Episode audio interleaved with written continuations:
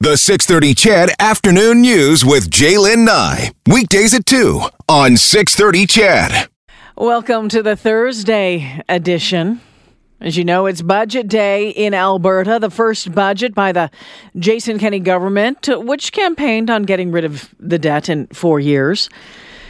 Chedville, the budget will be tabled in the legislature around 3:15 this afternoon. You'll hear it live right here on 6:30 Ched. We'll have details and analysis. The question, what is going to be in it? Well, we received some clues in September when that blue ribbon panel report released its findings on Alberta's spending. The panel was headed by former Saskatchewan Finance Minister Janice MacKinnon, and the panel's recommendations suggested uh, adopting performance based education funding, legislating public service salaries, downloading project costs back onto municipalities, paring back infrastructure spending, and more. We found that without bold change, Albertans face a future of rising deficits and debt with more and more tax dollars going to interests rather than programs. Delay will only worsen the problem. For instance, if the government of the day had frozen spending in 2016 17, the current deficit would be $3.2 billion less. We found that if Alberta's per capita spending matched the spending of the three other big provinces, Alberta would spend $10.4 billion less annually and would not have a deficit. Worse, while Alberta spends more, the results achieved are no better and in some cases worse than in other provinces. Raising taxes is not the answer. Alberta has a spending problem, and the government needs to act quickly and decisively to reduce its spending. But the province needs to go beyond merely cutting spending to transform the way that services and programs are delivered. Alberta has a spending problem. Yesterday, Finance Minister Travis Toews said the government uh, will attack spending in this budget, but not impose the deep 20% budget cut seen in the early years of the Ralph Klein government. It will be a budget of restraint, but this isn't 1993. Uh, this will be a, a, thoughtful, surgical budget, and that will uh, that will uh, balance uh, in our first term in, within four years. But we'll we'll do that in a thoughtful way. And then last night, a little more insight into what we can expect this afternoon. Premier Kenney took to the airwaves on Global Edmonton to speak directly to Albertans, maybe trying to soften you up a bit, prepare you for what is going to be announced in just over an hour's time. This budget will be a bold plan for jobs and the economy. It'll be the most important Alberta budget in 25 years. As we promised in the spring election campaign, this budget will be based on a two point strategy to get our finances in order. And how will it be done? Well, with a planned 2.8% cut to public spending. Some programs will be asked to do more with less. Some ineffective programs will be eliminated altogether. And some infrastructure projects will be delayed or scaled back. Not because we want to do that, but because we have to do that. So, a 2.8% cut to public spending, but the Premier reiterated that health and education funding will not be reduced. He also said maintaining frontline services is a priority. To take a closer look at all of this, we're joined by political science professor Duane Bratt, chair of the Department of Economics, Justice, and Policy Studies at Mount Royal University. Duane, welcome back to the show. Good afternoon, Jalen. Okay, reaction to the Kenney broadcast last night. Klein did this in years past. Was he trying to soften the blow? Blow? Uh, I don't know how you can soften uh, the blow, but I think it was a greater explanation. Mm. Uh, anytime you go to, anytime the premier goes to the airwaves, um, it, it's seen as a big moment. And he did it very similar to what Klein did, doing it in the premier's office um, with, with soft spoken but strong language, with graphs, as compared to Rachel Notley, who did something similar, but she did it at her kitchen table. Yeah, exactly. You know, uh, you know, two very different sorts of, uh, of messaging approaches. Sometimes I wonder if that almost heightens uh, the worry. So when we actually see the final thing, you think, yeah. oh, well, that wasn't as bad as we thought it was going to be. Well, it depends on where you are. Uh-huh. So, for example, if uh, when he talks about 1.3 billion dollars in cuts over four years, you know that doesn't sound particularly bad. Particularly if you compare it back to the '94 budget, which was you know close to 20 percent cuts, not 2.8% cuts. Uh, but and then he says and we're going to exempt health and we're going to exempt education and we're going to exempt social services. In other words, we're going to exempt 80% of the budget from these cuts. That means all this money, 1.3 billion, is going to be cut from 20% of the budget. So the uh, where I'm sitting, uh, there's a lot of concern here because post-secondary education is seen very differently from K to 12 education. We're the third largest spending envelope. Yeah. We're 11 percent of the budget. We're 5.6 billion dollars a year of government money. I believe that that's where most of the cuts are going to be made is in is in post secondary because when he says education and when most premiers talk education they mean K to 12 education. They don't mean colleges and, and universities.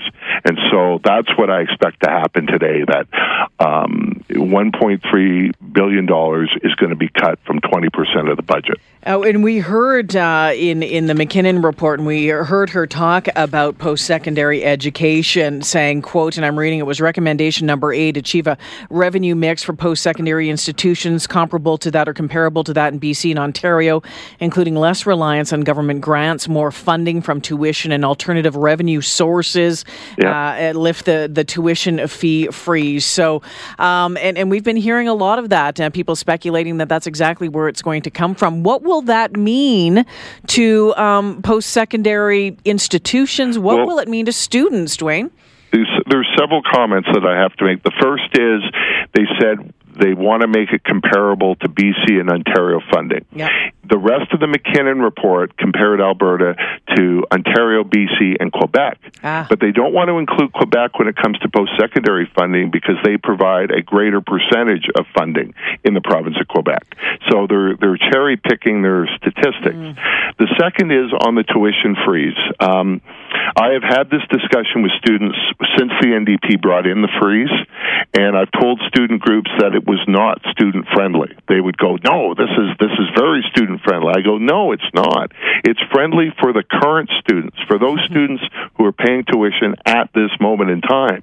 But the freeze is not going to last forever, and when that freeze ends, you're not going to see a two percent increase or a three percent increase. You could see a large spike in increase, and sure enough, I think that's what we're going to see. So students are going to pay more. Alberta student aid, I'm not sure what changes are going to be made to that. Um, and w- uh, our fiscal year, at least at Mount Royal, and I'm assuming other universities, is July 1st. So we've been operating on a budget. What happens if we have to make a mid-year cut? boy. and they say, well, that's okay. You can increase tuition. Well, we can increase tuition for students in the fall semester who've already paid their tuition, who are in the midst of classes now. And I think it would be highly unfair to increase tuition for those in January, especially those under student aid. Yeah. So that means we would, um, you know, the, the tuition increase wouldn't kick in until next year. But we would have to deal with the consequences of not increasing tuition this current fiscal year and that's the biggest fear here. It's not so. I and you know other department chairs and other deans and other vice presidents have all been doing scenarios. Um, you know, for next year and the year after and the year after that, but making budget cuts mid-year is is much more difficult to do, and that's what I'm worried about, and that's one of the details I'm going to look for in the in the budget. And Duane Bratt joining us this afternoon. We've heard about um, you know the impact, the possible impact on on the cities, on downloading some costs to this uh, to downloading more costs to the cities, and and the possible impact on in on infrastructure. So, in a nutshell, does that mean the city's not going to get, be getting as much money from the province? We didn't hear much about the capital budget last night. Mm-hmm. And so, what does that mean going forward? But yes, I expect them to download things to the municipalities. Um, the municipalities have been have been screaming, um, and uh, Kaycee Madu has has said, yep. "Hey, find your own efficiencies." We're finding efficiencies at the provincial level. Um, you're going to have to find efficiencies in the cities as well.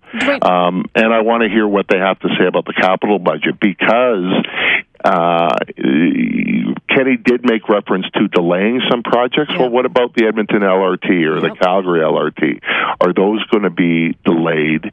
Uh, specifically, since you also got rid of the provincial carbon tax, which was generating, you know, one and a half to two billion dollars a year, that was then being dedicated to those LRTs. Mm. Hmm. Oh my gosh, so much to think about this afternoon, Duane. Um, he talked about ineffective government programs being eliminated. Any ideas what ineffective g- government programs he's talking about? I don't know which which programs. Uh, is it the well? There was some reference um, yesterday, and I'm not up on the details of this around some of the partial upgrading uh, of uh, bitumen that the uh, NDP had put forward. Are they going to get rid of those programs? Um, until we see the budget, we're not going to know which programs they see as as redundant or ineffectual and how they measure effectiveness. Mm, okay, so uh, we want to take a look now at public sector jobs. Um, the premier. Now he did say ten percent of public sector yeah. workers will lose their job within four years. Within four now, whether that's through attrition, I don't yeah. know how you could reduce by that amount through attrition but I think it's very specific. They're not talking about teachers and, and nurses. Um, they're they're talking about those that actually work in, in Edmonton in direct line departments. Um, you know, so what does that mean? Does that mean uh, buybacks? Uh, does that simply mean laying people off? Mm-hmm. Does that mean not hiring? We, we simply don't know. But but ten percent is is a large number. And doing more with less, right? Yeah. And and you know what? Are, wage rollbacks, um, cuts, and you, you, just touched on uh, cuts to public sectors, teachers, nurses. Aren't uh, aren't those contracts not up until the spring? Is it possible that that they're just kind of delaying this maybe until the spring? So in the MacKinnon report, there was actually uh, several indications Nations about this, and there was discussion about mandating wage rollbacks. Mm-hmm. There was discussion about back to work legislation in case of job action, and courts have upheld collective bargaining and the sanctity of, of collective bargaining contracts, but the government floated the idea of using the notwithstanding clause to violate collective bargaining. It was in the MacKinnon report. We'll see if we actually go down that path, mm-hmm. and they declared it a national, uh, a provincial emergency. And and one of the points that they made was. Um, you know, yes, we support the sanctity of uh, public sector bargaining, but we're in an emergency situation because we have to balance the budget by 2023. That's not an emergency. That's a campaign pledge. That's right. and it'll be interesting to see what the courts rule on, on something along those lines. Janice MacKinnon, who wrote the MacKinnon report, was finance minister in 1991 in Saskatchewan, and they were in the depths of an emergency. Uh, banks were no longer going to lend them money. They were on the verge of a province going bankrupt. That's not the case here at this moment. Um, so, uh, but do you want to have to get right to that end wire before you start taking action? Duane Bratt joining me this afternoon, just over an hour's time. The uh, the budget, the provincial budget, will be will be revealed. Duane, I want to thank you for joining me this afternoon for a, kind of a look ahead, and I'm sure to look forward to your comments afterwards as well. Thank you for joining me this afternoon. Okay, you're welcome, Jalen.